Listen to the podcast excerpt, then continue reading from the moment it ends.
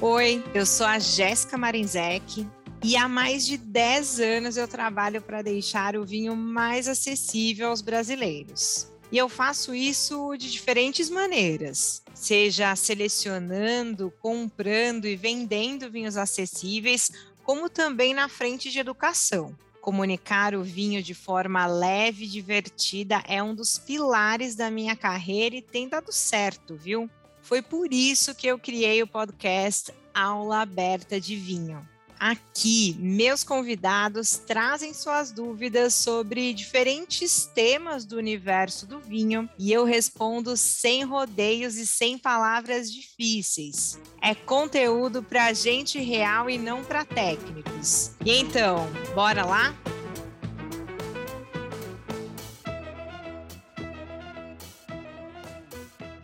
Bom dia, boa tarde, boa noite. Aqui é Jéssica Marinzec. Sejam muito bem-vindos ao podcast Totalmente Independente, Aula Aberta de Vinho. Conteúdo de vinho para pessoas reais, porque de enrolação a gente já está de saco cheio. O tema do episódio de hoje, apesar de dar medo em algumas pessoas, teve gente que falou, eu não vou participar porque deve ser difícil perguntar, não é nada, né, gente? Mas é super importante para quem vai comprar vinho, que são os defeitos do vinho. Como é que a gente descobre o que, que é defeito do vinho, o que, que não é defeito do vinho? Os meus convidados prepararam as listas ou a lista de perguntas. E já quero apresentá-los aqui. Estou com dois convidados queridíssimos. Eu vou começar em ordem alfabética. E lá de Minas Gerais, com o Edinaldo. Edinaldo, tudo bem? Se apresenta aqui para o nosso público, por favor. Ei, Jéssica, boa noite. Primeiramente, muito obrigado pela oportunidade de estar aqui com você. Né, eu acompanho o seu trabalho aí há bastante tempo, né, inclusive é, alguns cursos, né? E eu, a gente conversou um pouquinho até antes, né? Eu sou Um, um profissional de T I que eu estou na minha fase de transição de carreira. Eu já tenho quase trinta e três anos de T I, eu estou mais ou menos com a mão na taça, e eu estou me preparando para o segundo tempo da vida aí, né? E eu sempre admirei muito vinho, sempre gostei. Na minha casa sempre se tomou vinho. Meu pai ganhava aquele vinhozinho na Varig, e olha, isso nem era, nem era nascido, na maletinha, quando viajava a trabalho. Chegava com a Forestier, chegava com aquilo em casa, entendeu? Então, faz parte da minha vida e eu resolvi montar a adega, que é a minha estratégia aí para a aposentadoria, né? A adega, é, a ideia dela é o delivery, ela nasceu em dois mil e dezoito e ela foi potencializada aí, por incrível que pareça, pela pandemia, né? Porque muita gente sofreu e, no meu caso, acabou tendo esse caráter é, positivo aí quando se fala de vendas, né? Então, eu praticamente era, a, logo em março, começo de abril, eu era o, o único cara que entregava vinho em Belo Horizonte, né, e com segurança, desinfetava as garrafas, e já entregava com máscara, enfim, não tive Covid, ninguém lá em casa teve também. Graças a Deus. Nenhum dos meus clientes também, né. Então, estamos aqui. Que bom! Né? Que bom! O, o pessoal está também. Vi, tem, tem, acho que você deve ser o segundo ou terceiro participante que é, tem um pequeno negócio é, no Isso. mundo do vinho. Muito bem, estão usando aqui o, o podcast para falar do negócio. Já gosto assim. Merchan. Já... Merchan, já na lata. Um merchanzinho, eu gosto assim mesmo, é cara de pau mesmo, tá certo. Muito bem-vindo. E eu estou com uma convidada super especial, direto de Vitória da Conquista, na Bahia, que ela está curtindo o seu friozinho no dia de hoje, nos seus altos de dezoito graus Celsius, ali da Bahia. O nome dela é Sara. Sara, por favor, se apresenta. Ei, boa noite, eu quero agradecer a oportunidade, né? Antemão dizer que sou, assim, fanzaça sua, nossa, fico o tempo todo lá te acompanhando, acho o máximo, o seu trabalho e tudo, e você tá de parabéns. E, assim, como eu coloquei no, no Insta, né, na nossa conversa aquele dia, eu sou uma amadora mirim do vinho, né, porque eu acho o mundo do vinho muito encantador, né? Se você vê qualquer outra bebida, você vai lá, você bebe, mas no fundo a história, né, ela não é tão interessante quanto a do vinho, e é isso que me encanta, né? Não somente o, o, a questão do degustar, mas toda a história que existe. Você, Jéssica, sabe muito bem, né? Claro, melhor do que eu estou falando, é da história que existe em prol, né, até aquele vinho chegar na nossa mesa, na nossa tábua. Então, e além da história que existe, a questão do, do sabor. Você pode pegar ali cem, duzentos e você nunca vai falar assim, nossa, esse é exatamente igual, porque realmente não é. E como eu coloquei também, eu recebi algumas propostas para poder estar trabalhando e tudo, e fica assim, receosa, muito receosa mesmo, porque em alguns momentos eu sou até criticada, né, por gostar de vinho. Ah, você sai, você só toma vinho, você só isso e aquilo. Mas, enfim, é, é o meu gosto e eu estou aqui para aprender um pouquinho mais. Eu já fiz um curso com Jéssica, amei.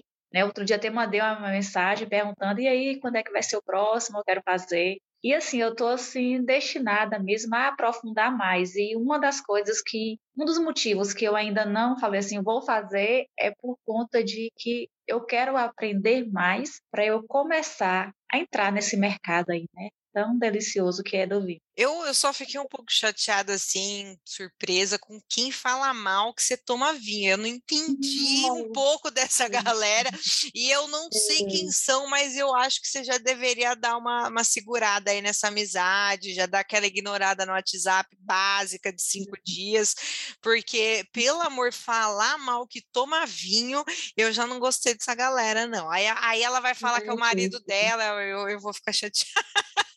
Não, não, é muito pelo contrário. É, eu aprendi a, a gostar de vinho com meu ex-esposo, né? Ele é da, do Rio Grande do Sul, lá da Serra Gaúcha, da região, né? Daqui do Brasil. E foi assim com ele que eu aprendi a, a tomar, né? Então, é, mas assim, esse pessoal que realmente fala isso, eu já fico com o pé atrás, porque eu falo, não sabe do que está falando. Se soubesse... Eita, essa gente aí, ó, essa gente merece a ignorada básica de WhatsApp. Mas olha só, como parte do nosso podcast, quem, para quem está ouvindo o podcast a primeira vez, tem o tradicional quiz da Jess, que antes deles me fazerem as perguntas, lembrando que as perguntas que tanto o Edinaldo como o Sara vão me fazer, eu não tenho a menor ideia, eles que prepararam aí, eu vou ser pega de surpresa. Mas antes tem o quiz da Jess, perguntinhas super, super básicas, e é o seguinte, a primeira pergunta, eu quero que quem comece respondendo é a Sara, e é o seguinte, Sara, se você pudesse escolher um lugar, algum lugar qualquer do mundo, assim, até sonho, para abrir uma garrafa de vinho agora, não importa o vinho, mas assim, putz, queria tá, que lugar é esse? Por quê? E por quê também? Ah, eu acho que Veneza. Eu sou...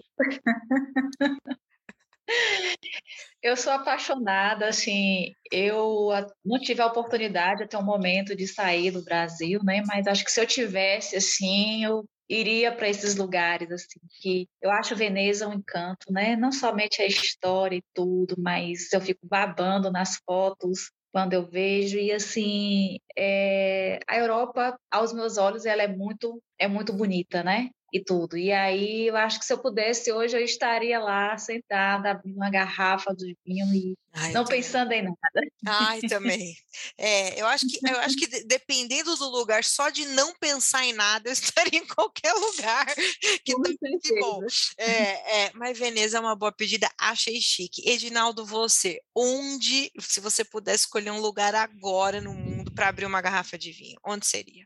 Olha, eu tô com a Sara também na Itália, viu? Eu iria abrir a garrafa em Portofino. Portofino, eu me acho. Conte sobre Portofino, a minha ignorância não permite localizar no mapa, me conta. Portofino está é, ao norte, né? Noroeste, né? Da Itália, e é uma, uma cidadezinha encrustada na montanha e que ela dá para o mar Mediterrâneo. É linda, já teve gravação de filme, gravação de show de tenor. É um lugar muito mágico, entendeu? Então, aos pés do, dos Alpes também, é, no Piemonte, agora lembrei o nome, é, Então ficaria aí, foi dois a zero para a Itália aí. dois a zero para a Itália, muito bom, muito bom, gente. É, a Itália é realmente uma boa pedida. Seguinte, mas vamos, vamos falar de vamos falar de, de coisinhas assim que o pessoal não sabe muito sobre vocês, né? Será que vocês têm algum segredinho do tipo assim, quando ninguém tá vendo, você toma vinho ali no copo americano, bota uma, uma pedrinha de gelo? Conta pra mim, tem alguma coisa, algum ritualzinho com vinho que você só faz quando ninguém tá vendo? Edinaldo, pode começar você respondendo essa. Ah, eu tenho, e aqui eu vou confessar, Vou, vou acabar com a minha imagem. Não, vamos, vamos que eu divido uma também, a gente acaba tudo junto, tá tudo certo. Sabe aquele, aquele abridor de vinho que eles chamam de bailarina? Ai, que sim. Que você abre assim, que tem um bracinho assim? Uhum. Você só usa ah, esse? Ah, eu, eu só uso esse. Só nos meus eventos que eu uso aquele, e aí eu faço aquele ritual, que eu tenho que fazer aquele sacrifício, cortar aquela, aquela parte superior lá no lugar certo. Com o, a café, com o rótulo voltado para o cliente, igual eu aprendi no curso, mas aqui em casa é só no abridor bailarina. E você prefere mesmo, então, esse bailarina? Que em geral é isso, né? A galera que às, às vezes acaba é, com o outro. Olha só, rapaz. É, prefiro, porque ele não tem, às vezes... Você tem algumas rolhas que tem um, um, uma dificuldade grande. Principalmente essas rolhas é, sintéticas, uhum, que fazem muita, muita força, e você vem, às vezes, até danifica o, o abridor convencional, né? Esse bailarina não, ele, ele vai fundo. Eu uso aquele que ninguém dá certo, tá certo, faz parte. Mas se abre o vinho, tá tudo bem, né? O importante é a gente tirar essa rolha. É isso é que eu acho. E você, Sara, tem alguma coisinha, alguma, aquele negocinho que você falou, não contei pra ninguém esse aqui que eu fiz com o meu vinho? Fala. Ah, Jéssica, olha, tomar vinho num copo americano de jeito nenhum. Eu posso estar na minha casa sozinha, só eu e minha garrafa de vinho. Eu não abro mão do meu, da minha tacinha ali e só a gente. Agora, uma coisa assim que eu é. fujo muitas vezes é da questão da harmonização, né? Às vezes eu coloco ali, mas eu falo, não, eu vou fazer isso, eu vou experimentar aquilo. Mas, assim, eu não costumo fugir muito, não. Gelo do, do, do basicão, pensar. Do tradicional. Não, não. Gelo nem pensar. Não mesmo. Mas boa. Sara é mais tradicional. Isso. É, tradicional. Exatamente. Ô, Jéssica, vale réplica? Vale réplica? Vale réplica. Vai que vai, Edinaldo. Aqui, quando eu trabalhava na Argentina... É, a gente ia jantar numa cafeteriazinha e tal, eles traziam um mini balde com gelo para você colocar no vinho, antes de você perguntar. Para você colocar o gelo em... no vinho, não o vinho no gelo. Não, é, é, eu acho que é o vinho que eu já estou tomando. É o, o, o gelo no vinho. Eu trabalhei eu, no verão. O moço levou o balde para o Edinaldo colocar a garrafa, e Edinaldo foi colocando as pedras de gelo lá na acabou com o vinho dele. Mas eles, para um vinho assim, vamos dizer, comum, né? Eles já trazem um. Faz parte do, do, do, do ritual deles lá. Eu estava numa cidade que se chama San Nicolás, que é do distrito de Buenos Aires. Não, não, não viam mal nenhum não em fazer isso. Questão não, do, é, do gelinho, é bem, né? é, bem, é bem normal mesmo algumas pessoas colocarem esse gelinho aí no, no, uhum. no vinho. Eu, eu também não sou muito de colocar, não. Eu acho que dá uma, uma aguadinha. Mas, uma aguadinha, né? mas, mas no vinho dos outros eu não coloco regra. Ou às vezes coloco também, mas em geral não coloco regra, não. É, eu acho que eu não tenho alguma coisa... Deixa eu pensar... Eu faço umas harmonizações meio doidas. doido, assim, eu, eu, eu às vezes faço uns negócios, tipo, carne com vinho branco, esses negócios, mas não é, não é, não é, é proposital, ah, que eu gosto disso, mas, pô, tem dia que eu quero tomar um vinho branco e comer uma carne, sabe, assim, eu não tô afim de tomar um tinto, então eu vou meio que nessa vontade, mas não, não sou... Ao contrário, ontem eu tomei Malbec com bacalhau. Tinha Malbec é o bacalhau. Então, sobrou, tem isso, é isso, o que, que você faz, gente? Criou I B H, eu falei, ah, adoro Malbec, era Malbec Day. Pronto. Então pronto, então pronto, é isso. Muito bem, estamos aquecidos e aí agora é o momento de vocês fazerem as suas perguntas é, e aí eu deixo para quem quiser começar e mandar a primeira pergunta, vai lá. Você cavaleiro aqui, deixa a Sara fazer a primeira pergunta, né? Não, pode fazer, fica à vontade, passa a bola da vez. Tá, joia. Ô, ô, ô Jéssica, acho, né, atendendo aqui a... a... a minha turma aqui, vamos, vamos começar do começo, vamos falar da, do bouchonné, da rolha com, contaminada e que vai estragar o vinho? Explica pra gente, eu acho que isso vamos, é, é, que é, é o, quase o óbvio, né? É, é engraçado que esse é, né, um dos defeitos que a gente menos pega, por conta de tecnologias hoje em dia e tudo mais, mas é o que mais se fala, né? É, e tem níveis também, então vamos lá. É, bouchonné, doença da rolha, tem até um termo novo que eu, que eu até anotei aqui, até para eu não esquecer, que é manchas no mosto, é, usam esses três termos, né? Bouchonné, bouchon, doença da rolha e manchas no mosto. Então, é, esse, esse defeito no vinho, ele pode ser causado por conta de, de uma bactéria, enfim, de um fungo, na verdade, não é bactéria, é um fungo, que fica na rolha, né? Que fica na cortiça. Esse é um primeiro passo, que é o famoso T C A. Eu não vou me atrever a falar a palavra na, na segunda-feira logo. O T C A é, é o defeito que vem, esse fungo que existe nessa rolha e que dá e que vai passar para o vinho aromas de papelão molhado, é, de mofo, sabe aquela. Acho que todo mundo teve alguma experiência de entrar em algum ambiente muito mofado, muito úmido, esse, esse é o cheiro. Só que tem um pulo do gato aí nesse, nesse defeito, porque a gente sempre fica culpando a rolha por conta desse, desse defeito do vinho, né, que é o T C A.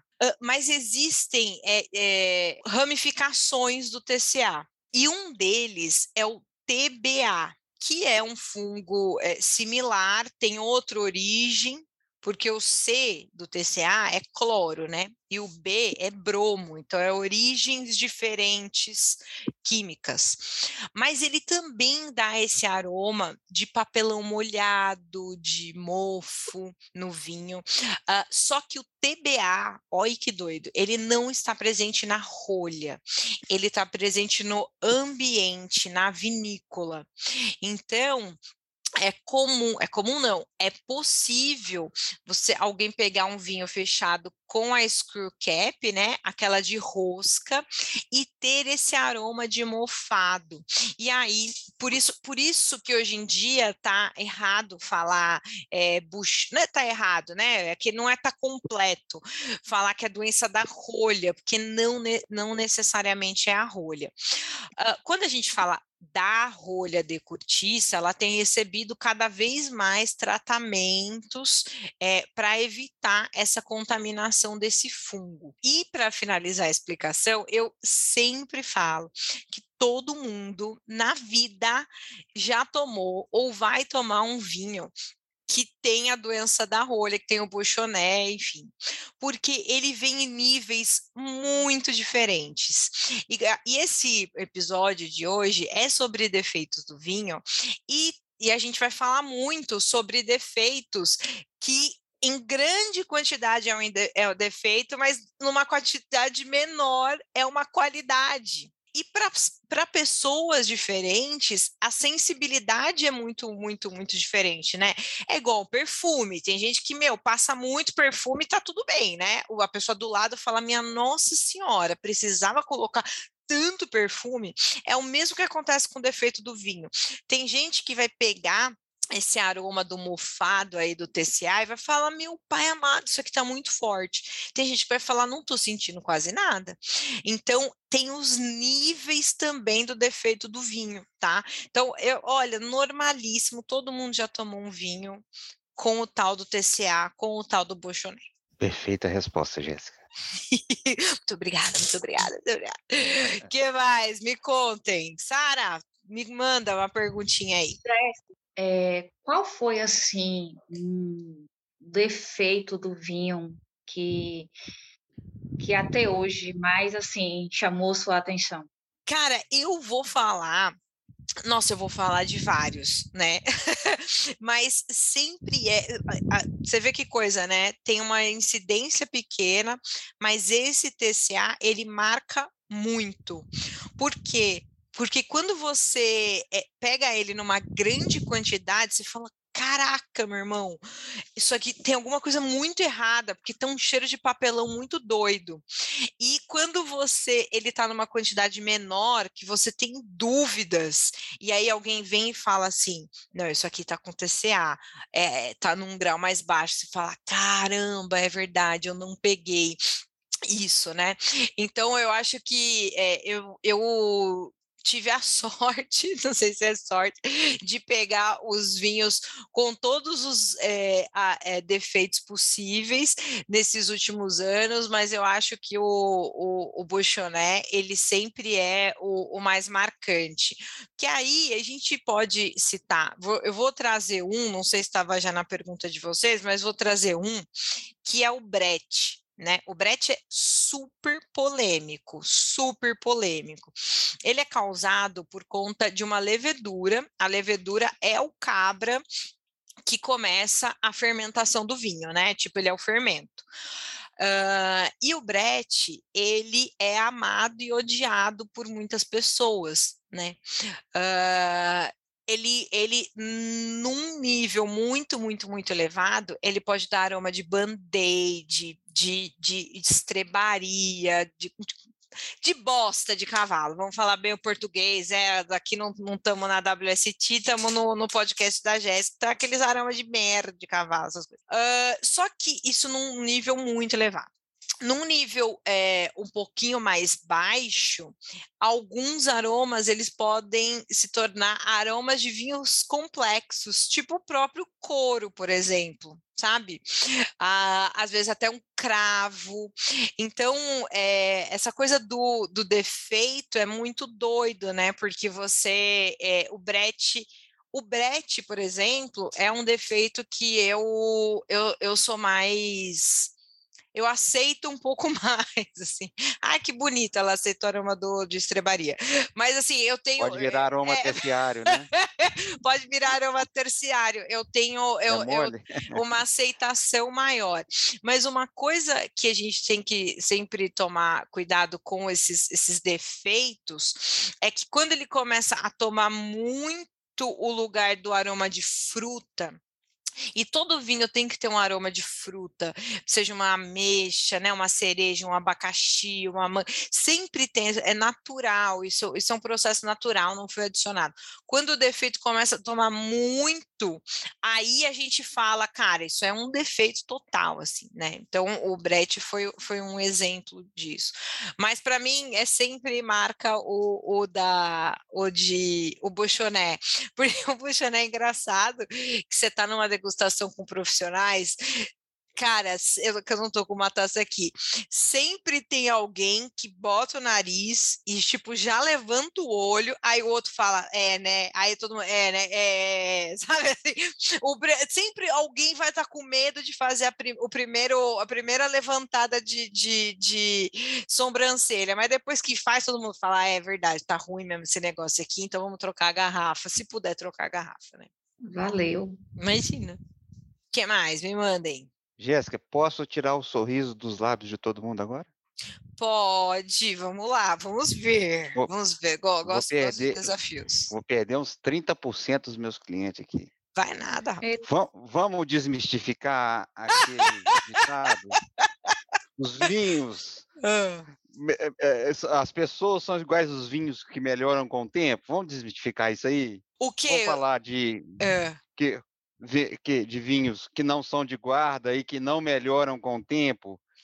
E, e fala pra gente, né, depois de uma, uma, um, um potencial de guarda, como é que é esse defeito que o vinho vai, vai, vai ter, como é que vai ser esse declínio de qualidade dele, Sim. que ele não vai melhorar com o tempo, porque ele não é um vinho de guarda. Entendi. Boa, Conta boa, um pra boa gente. pergunta, boa pergunta. Então, então vamos lá. É, dá para construir um, um caso legal com essa pergunta. A grande Já perdi ma... meus clientes, viu? Não, perdeu nada. Todos que achavam per... que, todos que, achavam que melhorava com o tempo. Não, perdeu nada, olha só. Uh, a maioria... sei lá, gente, aí eu não é estudo científico, nem pesquisa, mas, sei lá, noventa por cento, oitenta por cento, não, noventa por cento, certo, né, tá ali nessa casa, de produtos de vinhos encontrados é, no mercado de vinhos, né, mercado em geral, uh, eles não são vinhos de guarda. O que, que são vinhos de guarda, Jéssica? São vinhos para a gente tomar dez anos, quinze anos, vinte anos, vinhos para você tomar até cinco anos, não é vinho de guarda, tipo, é quase assim, é o mínimo que ele deve fazer, ele deve durar ali os seus cinco anos, tá, bem a grosso modo. E aí, quando um vinho, uh, que não é um vinho de guarda, né, que não é um vinho para dez, quinze, vinte, vinte e cinco anos, em geral todos, mas é, o vinho ele é um, um serzinho, que ele nasce, tem o seu melhor momento e aí ele, ele morre. E quando ele vai morrendo, ele vai perdendo algumas características, né? Principalmente, uma delas é o aroma da fruta. Então, a, o, no nariz, você não consegue, parece... parece muito próximo de água, você não consegue, você não tem mais muito aroma, né? Uh, outra coisa que pode ir acontecendo com o nosso vinho é a oxidação, né? Então, um vinho, conforme ele vai envelhecendo, ele vai oxidando. Uh, a oxidação, ela pode ser acelerada num vinho, ou seja, a oxidação que, em geral, é um defeito, e vamos se acostumar com isso no vinho, tá? Porque é em geral, né? Porém, então a oxidação, que em geral é um defeito, ela pode ser acelerada em alguns vinhos por conta de armazenagem, né? E como que a gente sabe que um vinho está oxidado? A gente sabe que um vinho está oxidado, quando a gente está falando dos brancos, ele começa a ficar com uma cor meia de tijolo, né? E, engraçado, quando a gente está falando dos tintos também. Então, o tinto, ele sai daquela cor púrpura, que é meio roxo, e vermelho mesmo, por uma cor mais de tijolo. E o branco, ele sai dessa cor meio palha, amarelo, limão, e também vai para uma cor quase de tijolo. Isso é... Na verdade, um... eles convergem, né, né Jéssica? Isso, perfeito. E isso é um indicativo de oxidação, né, em termos de cor. Em termos de aroma, a oxidação, ela pode se apresentar como aquele aroma de vinagre, né, porque aí a gente tem uma, uma oxidação do álcool, do vinho, por isso que a gente tem esse toque de vinagre. A oxidação também, um vinho que, que, que passa é, muito tempo com luz direta, seja ela artificial ou seja ela natural, o vinho também pode ficar com essa cor, né, essa cor de passado e tudo mais, né? Então a gente precisa tomar bastante cuidado. Só que a oxidação, assim como o Brett, que a gente falou um pouquinho antes, é, pode ser uma característica do próprio vinho. E aí eu vou falar daqui a pouquinho alguns vinhos que é característico. Uh, então, o produtor, quando começa a fazer esses vinhos, ele ou ela já sabe que o resultado vai ser um vinho naturalmente, é com toque de oxidação, mas essa oxidação também vai ser aquela característica que faz o vinho mais complexo. Quais vinhos são esses? Um, vinho da madeira. O vinho da madeira, ele já passou não só por oxidação, ou seja, muito contato com oxigênio, né? A oxidação é muito contato com oxigênio, ele passou por é, aquecimento, o vinho da madeira passou por tudo, então é, é, é um bravo, um vinho muito bravo aí que vai durar muito tempo. Uh, a gente tem alguns vinhos brancos é, de Rioja, ali na Espanha, que passam obrigatoriamente por um processo oxidativo, então eles têm aquele toque de amêndoa no nariz, são vinhos brancos que a pessoa vai deixar lá no decanter para descobrir os aromas naquele decanter. Então, quando você vai comprar o seu vinho, onde for, e você gosta do seu Sauvignon Blanc, ali do Chile, né, do Vale Central do Chile, uh, e você costuma pagar que seja quarenta e nove reais, quarenta e cinco reais no seu Sauvignon Blanc do Chile. Quando a gente fala de Sauvignon Blanc do Chile a quarenta reais, ou a trinta e cinco, ou a cinquenta e cinco, do Vale Central, ali o, o mais de entrada, você cem por cento das vezes, esse daí eu até vou falar cem por cento das vezes, você está esperando um vinho de uma tonalidade um pouco mais pálida, com algumas nuances de verde. Você vai pegar esse vinho com a cor de tijolo, cara, as chances de ter dado ruim naquele vinho são muito grandes, né? Então, assim, é, tem que tomar cuidado, nem todo vinho oxidado é defeito, não, mas a grande maioria vai ser sim. Jéssica, como é que eu vou descobrir essas coisas? Ouvindo podcast, perguntando para as pessoas que estão lá, conhecendo os vinhos de fato. Então, você conhece aquilo que você gosta de beber, você tomou o mesmo vinho, ele está super diferente, pô, alguma coisa pode acontecer ali, tá? Certo? Estou falando bastante, vocês precisam falar mais, me contem. Jéssica, é, fugindo um pouquinho do, do tema, é, eu fico assim, uma coisa que me deixa muito intrigada é em relação ao, ao nosso vinho. ao vinho brasileiro, né? A gente sabe que existe toda aquela história de, de, da história do vinho, de como ele chegou aqui e tudo mais, e né, a questão da... Inclusive, eu assisti até aquele documentário que você falou, é aquele lá da França, como é o nome? Meu Deus, me deu branco. Qual? O, o documentário? Ai, meu Deus do céu, até De eu... Paris, de Paris. O oh, julgamento de Paris? O julgamento de Paris, achei o máximo aquilo ali. Mas eu ainda percebo, você mais do que eu, que existe uma resistência ainda muito grande, ou talvez eu esteja falando besteira, não sei, em relação ao vinho brasileiro, né? E assim, a gente sabe que existe vinho brasileiro, vinhos muito, muito bons, mas, no entanto, a grande, a grande procura ainda é por um vinho que não é o brasileiro. Você acha que essa, essa procura... Essa menor procura pelo nosso vinho está relacionada à questão cultural ou à questão mesmo de qualidade do vinho? Ó, oh, essa daí foi super fácil, você já me jogou uma, uma, jogou a bola que eu já vou cortar, certamente cultural, assim, não está aliada à qualidade e, é, ou preconceito mesmo, né? Porque a qualidade do vinho brasileiro, ela é, hoje é indiscutível. Como é a qualidade do vinho chileno, argentino, francês, e como existem nesses mercados vinhos bons e ruins, no, no mercado nacional não é diferente. Tem vinho bom e vinho é, mal feito também. Mas a boa notícia é que uh, os brasileiros começaram a tomar mais vinho durante a pandemia, mais vinho e mais vinho nacional durante a pandemia.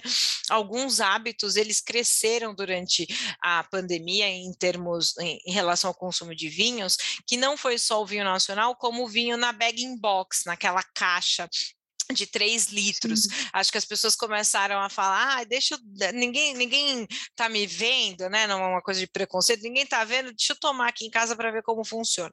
E não só gostaram, a melhor parte é compraram novamente, né? Então, assim, a busca pelo vinho nacional tá grande, a produção tá quase assim, ó, no talo, tem produtor que, cara, não tem, assim, mais para quem vender, uh, isso são informações de dentro, é, de, de, de colegas meus, dentro ali da produção do Rio Grande do Sul, uh, então é, a produção está no seu máximo, é, com dificuldade até de expandir mesmo, uh, o vinho nacional é incrível, tem de tudo um pouco, tem espumantes maravilhosos, tem brancos muito, muito legais, uh, isso, isso não só no Rio Grande do Sul, né?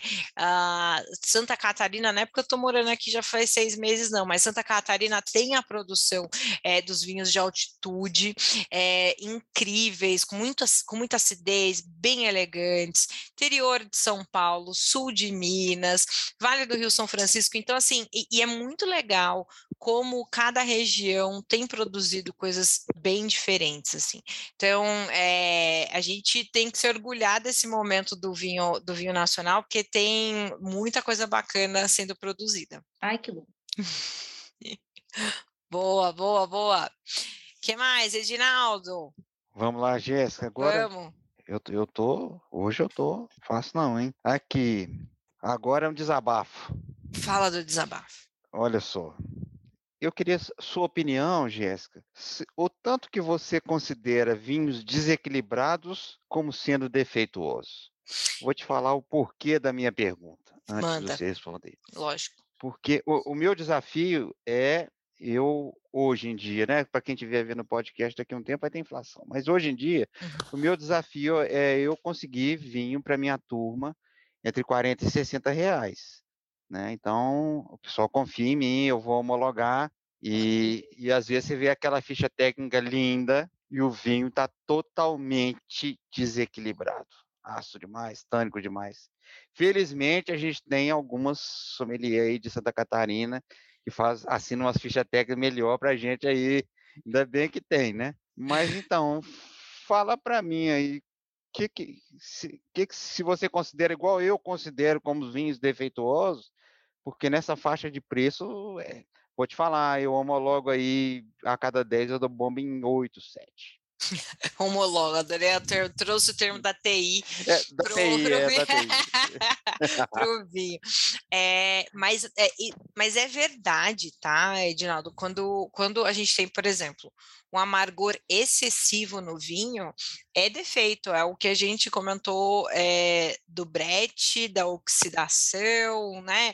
É, é defeito sim do vinho. Então, muita acidez, se bem que eu acho difícil pegar um vinho com muita acidez, para mim a acidez sempre é muito bem-vinda, mas tá vendo aí quando a gente fala dos níveis de tolerância, né?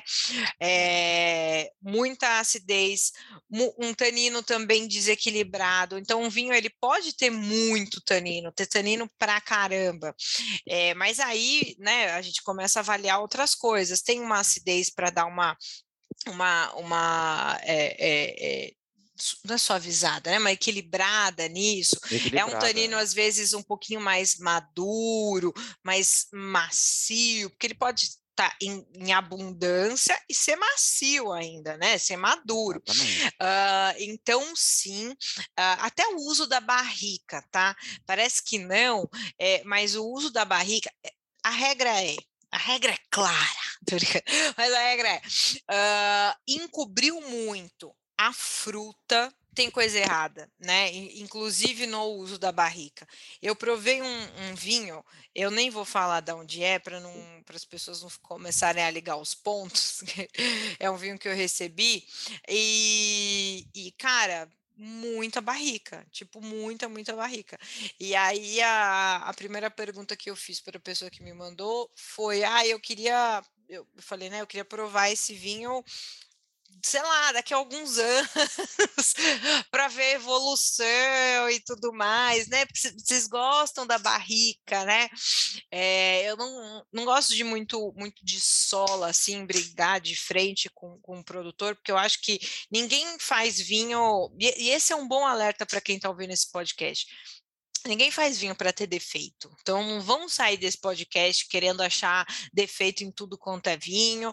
A pergunta do Edinaldo é uma pergunta de alguém que faz ali a seleção dos vinhos, então assim, tenho certeza que quando ele senta para se divertir, tenta deixar isso de lado, porque senão a gente fica doido querendo é, buscar defeito, não, não é assim que funciona, é, mas eu não, não gosto, né, as pessoas fazem vinho porque, meu, porra, passa um ano cuidando dessa, dessa vinha, uh, desse vinhedo para fazer o seu vinho e tudo mais, é, e aí eu cheguei e falei, ai, mas né, essa, essa madeira, não, mas a madeira está super bem integrada, pipipi, começou a defender a madeira, e cara, O produtor sabe quando o vinho tá com defeito. Tipo, o produtor, cara, aquela pessoa toma aquele vinho todos os dias, cheira aquele vinho, sabe quando tá um defeito.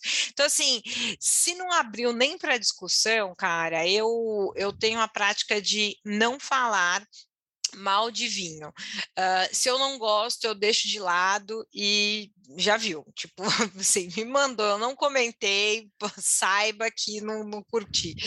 Uh, porque não, não é meu trabalho ficar falando mal do vinho, assim. Se alguém quiser, se o produtor quiser vir, vir trocar uma ideia comigo, é uma coisa, mas ficar postando é, é feio, é, é, é desagradável. Uh, então, sim, Edinaldo, é, é defeito, cara, e eu entendo bem o, o, teu, a, a, o teu depoimento, porque durante muito tempo eu, eu faço isso um pouco hoje, faço um pouco menos ali no Divino, mas já fiz muito mais quando eu tinha loja, no, no comecinho ali, ali da Evino, e a gente sempre vai dar mais não do que sim para os vinhos, sabe? É, mas não, não te grila com isso. Aqui o nicho que a gente trabalha é um nicho difícil mesmo. Uh, inflação, é, é, cotação do dólar, né? Uh, então, não é fácil, não é fácil achar vinho de entrada é, bom, e, e eu sei que é um trabalho hercúleo aí na tua mão. É o trabalho hercúleo, exatamente. É, não, assim, é, o que eu também faço, não falo mal de ninguém, eu, eu simplesmente não coloco no portfólio, uhum. Porque as pessoas confiam em mim, né? Hoje eu tenho grande parte dos clientes que falam assim, Edinaldo, traz seis garrafas de vinho aqui para eu fazer meu jantar, e fala o prato, e não, entendeu? Não, não dá palpite, confia em mim, então eu vou mandar alguma coisa desequilibrada, vai ficar mal para mim, mas é eu concordo, né? O esmero máximo que a pessoa, né, da vinícola tem é o que consegue realmente. Às é. vezes o produto final não sai totalmente como ele queria. Exatamente, exato. E aí, né, todo mundo pagando seu boleto, engarrafa. Todo mundo pagando boleto. Tem que engarrafar. Não é fácil, não é fácil. Sarinha, tá quietinha aí do outro lado, me conta. Jéssica, é, em relação a, a é, outro, é outro tabu que eu, outra observação, na verdade, que eu faço é em relação à a, a tampa, né? A, a, a rolha. Por que é que, que não sei se isso acontece aí, vocês, mas por que que em algumas vezes, o vinho, sem ser o de rolha, o outro, né? O de fechar, o de... É, de rosca. Ele não é...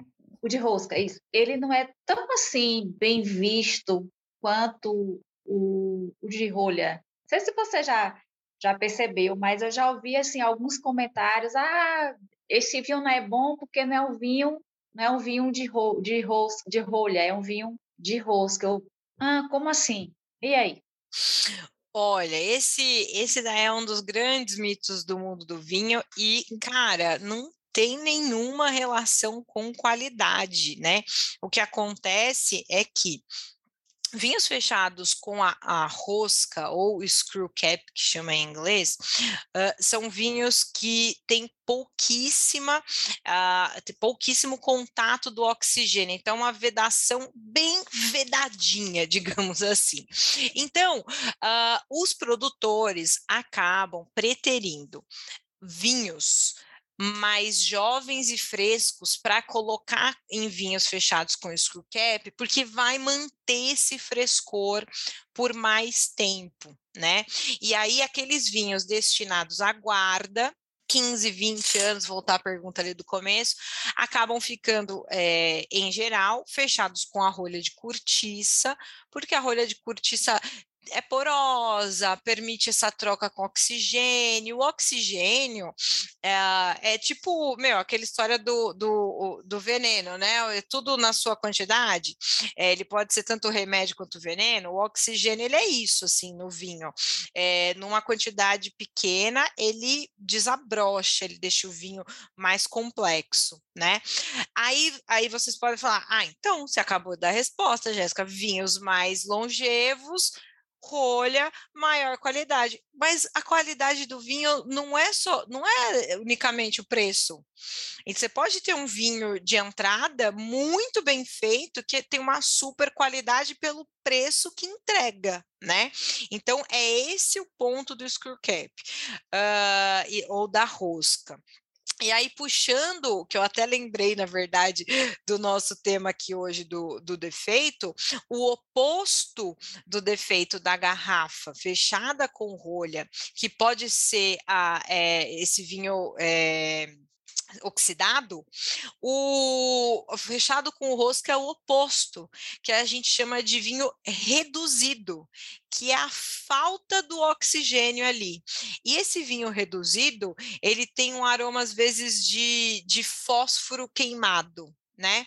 Uh, esse aroma, ele também pode estar ligado com a conservante que tem no vinho, que é o S O dois. Mas ele também, esse aroma da, desse vinho que está reduzido, por conta da screw cap. E aí, olha só que maravilha, ele é um pouquinho mais fácil de você reverter. Tem, a, tem defeitos no vinho que você não reverte, tipo o bouchonné lá, esquece, meu, tá bouchonné, amore, né? Tem muito Brett, querido, é, é, é levedura, segue o baile, danou-se, né? Oxidado, não preciso nem falar. Já o reduzido, não. O reduzido, você pode, girando esse vinho na taça, aerando ele um pouquinho, a, a redução ela sai e aí você percebe mais esse aroma da fruta. Então não tem relação com, com ser um vinho de, de baixa qualidade, nada disso. Ou seja, quem fala é quem não entende, né? Eu falo, meu Deus do céu, socorro! Olha, olha, se eu tivesse fazendo a live na outra empresa, eu ia falar assim, não, quem fala é porque não está acostumado, mas como o podcast é meu, quem fala é quem não entende mesmo, quem fala que é meio chato, que está querendo colocar regra no vinho dos outros, e, e pelo amor de Deus, é vinho, vamos deixar ele mais, mais legal, né? É, inclusive, Jéssica, é assim, uma tendência, África do Sul, Austrália, Nova Zelândia, né? Buscar o screw cap, eles fazem vinhos de altíssima qualidade. Com, Exato. E é padrão deles colocar Exato. Esse tipo de, de fechamento. E, assim, vinhos maravilhosos. Perfeito, é isso mesmo. É, muito bem, muito bem. O que mais? Perguntinhas? Vamos mais uma aqui? Bora. Bom, você começou a responder aqui minha pergunta, mas eu vou perguntar assim mesmo. Esse, o conservante de enxofre, né? Como é, como é que fica... A turma que abusa disso aí, efeito para a saúde, dor de cabeça, o tanto que isso aí pode ser considerado de defeito. Me muito, ajuda aí. Muito bem. Vamos lá. Todo mundo que comprar uma garrafa de vinho vai olhar ali no contrarótulo e vai estar tá escrito contém S O dois. Absolutamente todas as garrafas de vinho. Não, Jéssica, não, porque os vinhos orgânicos não têm. Absolutamente todas. Todas as garrafas de vinho vão ter, pelo menos até o dia, ó, dezoito de abril de dois mil e vinte e dois, vinte e trinta e um, uh, vai estar escrito, demônio. Então, para de brigar, porque essa é a regra. Por que que vai estar escrito? Porque o S O dois, ou o anidrido sulfuroso, ele é um subproduto da fermentação. Então, a fermentação, lembra que eu falei? A gente precisa de levedura, que é o fermento, que é o agente que vai começar o caos. A gente precisa do açúcar da uva, e o fermento vai lá, e a levedura vai lá comendo o açúcar da uva, e o açúcar da uva vira álcool, e temos o, o vinho. Né? Então, nesse processo todo, que é um processo químico, acontece muita coisa. Entre elas...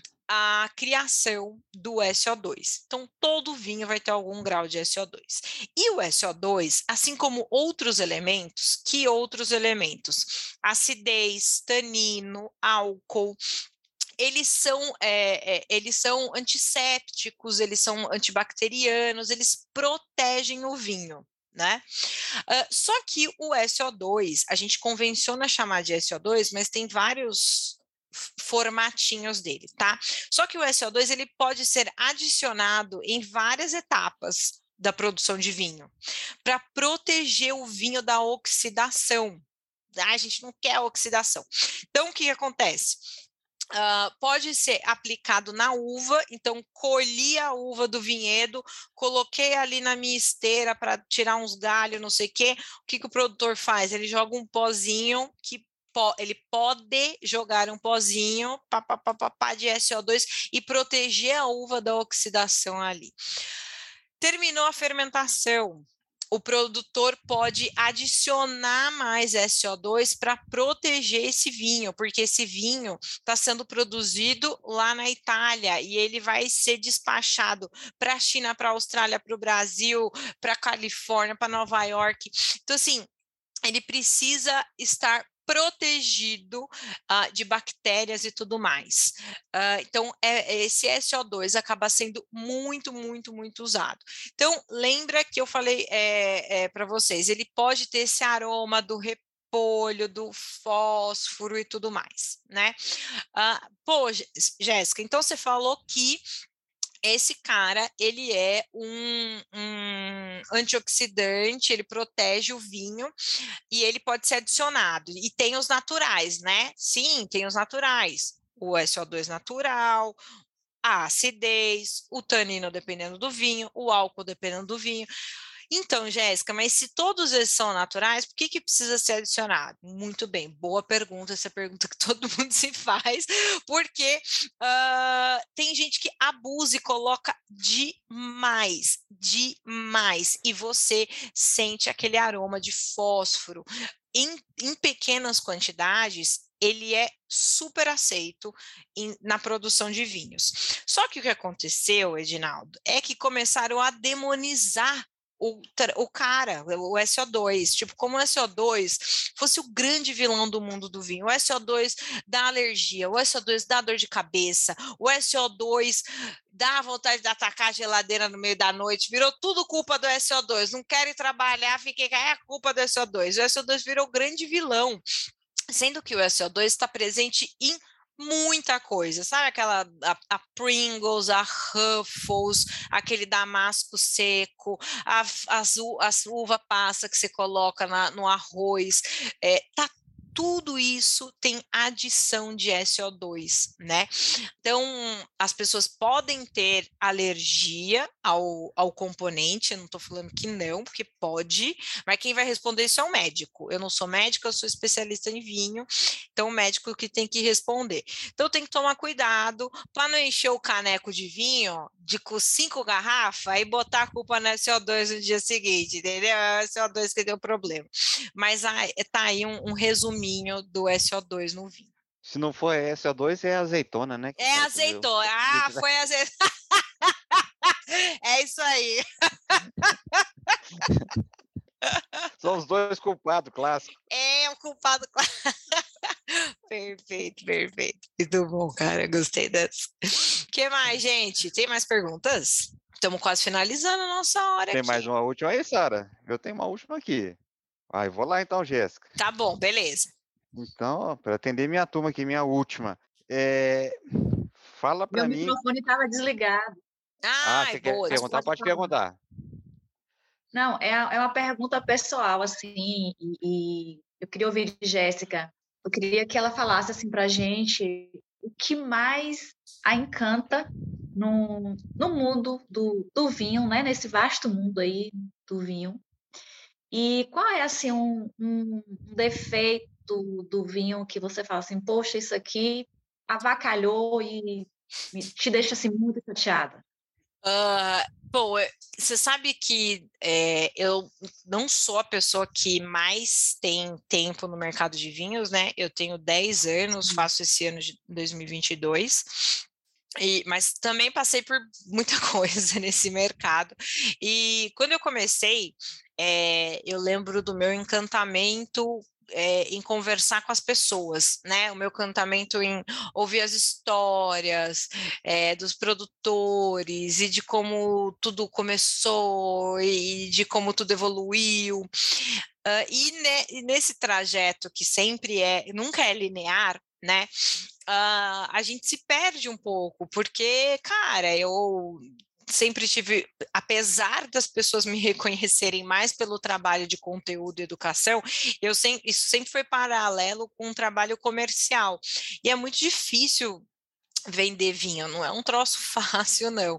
Então, às vezes, a gente acaba se perdendo nessa de uh, margem, preço, bater meta e tudo mais, e eu me esqueci um pouco disso, assim, por isso que um dos motivos de eu ter é, começado esse podcast uh, no comecinho do ano, é, justamente porque eu precisava voltar e, e falar com as pessoas de novo, e ter esse brilho no olho de novo, para não, não ficar algo muito é, automático, sabe? Eu estava vendo uma entrevista. Eu gosto muito, eu vejo muito aquele programa da Tata Werneck, né?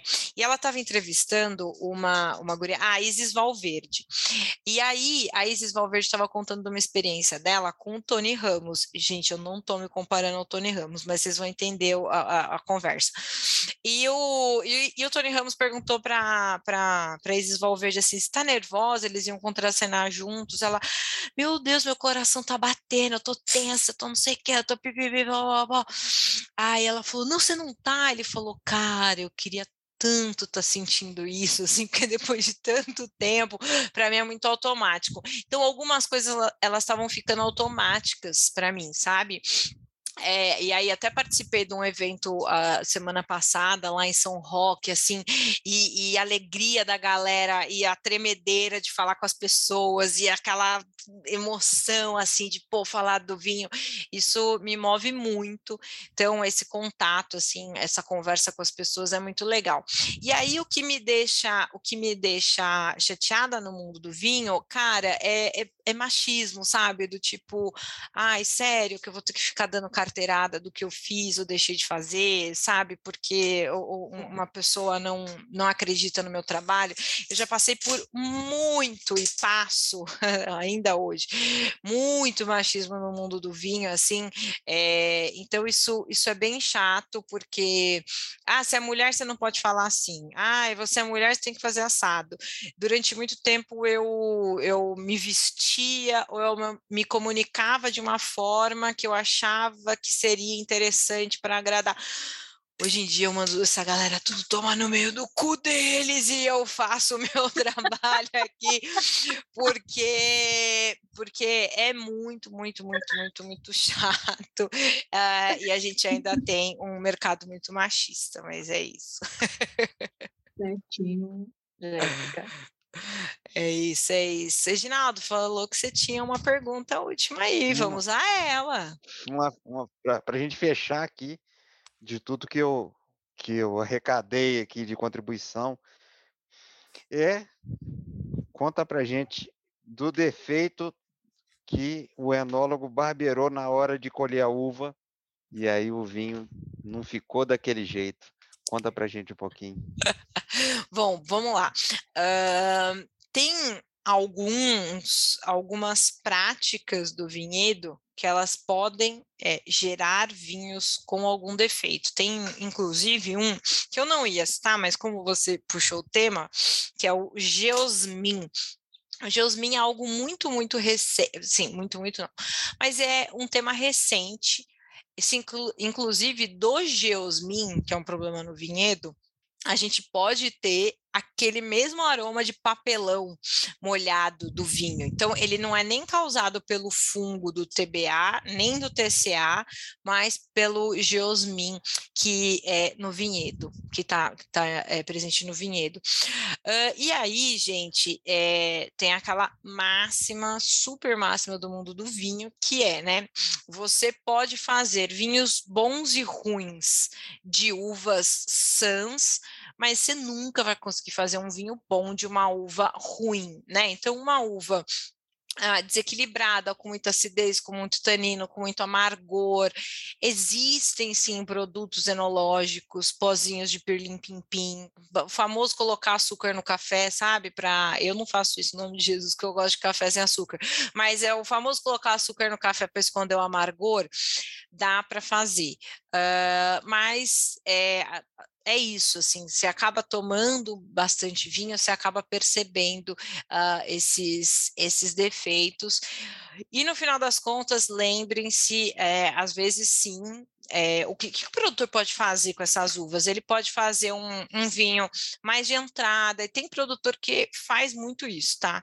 É, dependendo do, do vinho, da, do, do nome desse vinho no mercado, o produtor fala assim, cara, não, esse ano eu não vou fazer o vinho... O vinho com Edinaldo nome. Com esse nome, com essa uva.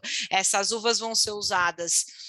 para um vinho mais simples, e esse ano não vai ter a safra do meu vinho ícone, por exemplo, tá? Famosos produtores de Portugal fazem isso, É, né? Portugal... Só ganha Bordeaux, um nome importante quando é. a safra está de acordo, né? Exato, não, Bordeaux, Itália, uma galera... Então, assim, é, é bem comum fazer isso, mas às vezes tem ali, meu, faz em grande quantidade e, e vai que vai, essa é a realidade.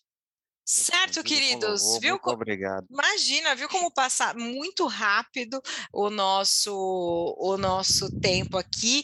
Uh, por favor, quero últimas palavras é, de vocês aqui da, da participação. Sara, quer começar com as suas últimas palavras? Eu ficaria a noite toda aqui, né? Nesse diálogo. Muito Mas bom. assim, mais uma vez, eu quero agradecer, né, pela, pela oportunidade. E dizer, assim, que nessa pouca conversa que a gente tem, a gente aprende, né? A gente tirou as dúvidas e, é, no meu caso, já me despertou para outras, outras curiosidades em, em relação ao vinho.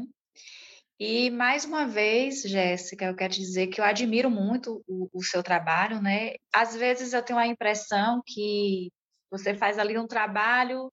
de formiguinha, tendo em vista assim, que o mundo do vinho ele, é uma, ele ainda está em descoberta por muitos, né? Principalmente por, por aquelas pessoas que têm um receio de, de ah, porque eu não gosto, e muitas vezes as pessoas tendem a, por achar que não gosta de algo, não experimentar. E exatamente é num, num experimentar, né, que a gente pode definir se a gente gosta realmente de algo ou não. Digo isso porque muitas pessoas já falaram que não gostam, mas mesmo não tendo, não tendo experimentado, né? Ou às vezes preferem um vinho suave a um vinho seco porque nunca experimentou o outro. Mas, enfim, obrigada, obrigada pelo, pelo colega, né, aqui do, do podcast. E boa noite. Eu estou sempre te acompanhando aqui. Qualquer coisa, eu vou mandar uma mensagenzinha para vocês, para poder... Tá tirando dúvidas. Mande, mande sim, vai, vai sair curso, vai sair curso. Obrigada, obrigada pela participação, Estamos foi aguardando. Muito legal. Vai ter, vai ter, vai ter. Edinaldo, últimas palavras, me conta. Então, Jéssica, eu só tenho a agradecer, né, a, e enaltecer aqui a admiração que eu tenho por você, é, seu trabalho, vem acompanhando há bastante tempo aí, e um, uma colocação que eu É, queria fazer para você, que eu achei interessante o seu desabafo, entre aspas, a respeito do machismo no vinho, é que se você olhar no meu, vou fazer outro merchan, hein? Se você olhar lá no meu Instagram, arroba adoro vinho, você vai ver o tanto que eu enalteço das enólogas, porque eu acho que a mulher ela tem um, uma facilidade maior do que o homem para... Pra, na, na, no sensorial, né? Então, assim, eu falo de Suzana Balbo, falo de, de Viviana Navarrete, que falei recentemente lá, né? Então, mais um, mais um ponto para a Jéssica aí. Muito bom, aí, muito bom. Meu, meu muito obrigado pela colega Sara também. Ah, obrigada, queridos. Foi uma conversa é, ótima. É, obrigada a quem ouviu também aqui até o final esse conteúdo. Por favor, dá aquela força, compartilha com um amigo, com familiar, na rede social, uh, me segue no Instagram, por favor, Jéssica Marinzec. Qual que é o teu mesmo, Edinaldo, para a galera seguir? É arroba adoro vinho, tudo junto. Boa, muito bem, já sabia, mas queria que ele falasse. Ah, gostou do episódio? Manda feedback. Não gostou? Não manda feedback, porque tá tudo certo, a gente não quer saber. Ah, e até o próximo, a próxima gravação do podcast Aula Aberta de Vinho. Muito, muito obrigada. Tchau.